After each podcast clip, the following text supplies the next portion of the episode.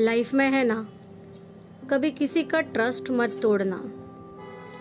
क्योंकि क्या होता है ना ट्रस्ट टूटने पर बंदा पूरी दुनिया के साथ साथ भगवान पर भी ट्रस्ट करना छोड़ देता है।